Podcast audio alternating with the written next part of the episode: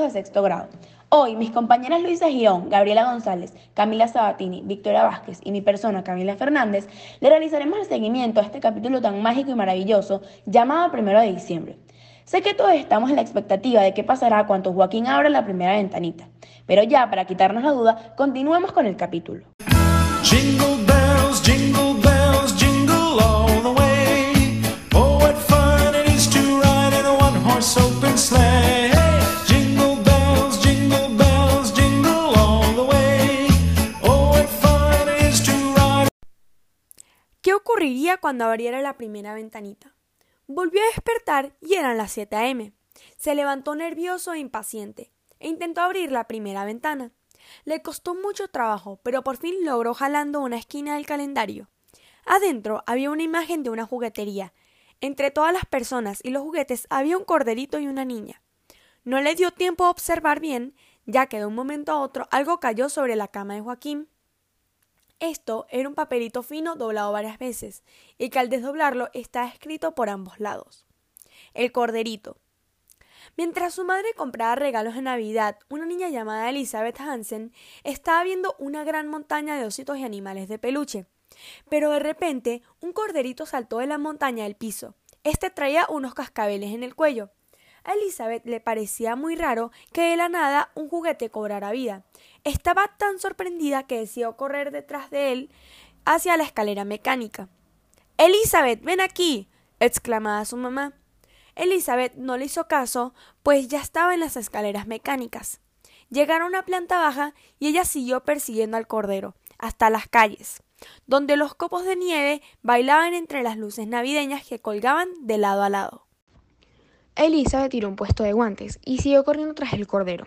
Fuera, en la ruidosa calle, apenas vio el cascabel, pero ella no se dio por vencida. Estaba firmemente decidida a acariciar la suave piel del cordero. Corderito, corderito, exclamaba Elizabeth, pero el cordero cruzó la calle con el semáforo en rojo. Elizabeth creía haber oído que las ovejas son daltónicas. En cualquier caso, el cordero no se detuvo y Elizabeth tampoco. Ella seguiría al cordero aunque fuera hasta el fin del mundo. Mientras corrían, Elizabeth oyó la campana de la iglesia dar las tres. Le llamó especialmente la atención porque sabían que habían bajado al centro en el autobús de las cinco. Puede que las manecillas estuvieran hartas de moverse en la misma dirección año tras año y que de repente se hubieran dado la vuelta. Elizabeth pensó que también los relojes podían aburrirse de hacer lo mismo eternamente. Pero eso no era todo. Cuando Elizabeth había entrado en los grandes almacenes era de noche y ahora de repente era otra vez de día. Todo esto se estaba tornando curioso, porque no había transcurrido ninguna noche entre medias.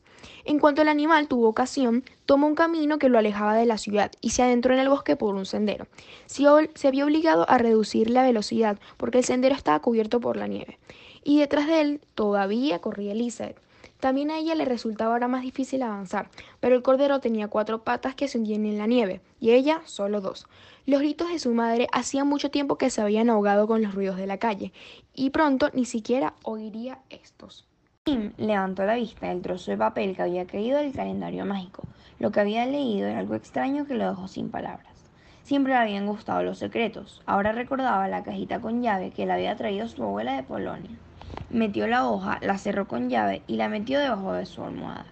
Cuando sus padres se despertaron y fueron a mirar el escaparate del calendario, no vieron más nada que la imagen del cordero en los grandes almacenes. ¿Tú te acuerdas? preguntó la madre mirando al padre, exactamente como cuando éramos pequeños. El padre asintió. Y podríamos usar nuestra imaginación y soñar.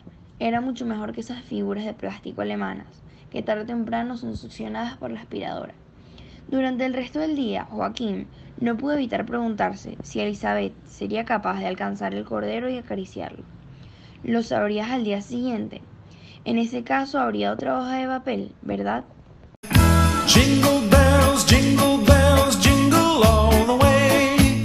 Oh, what fun it is to ride in a one horse open sleigh.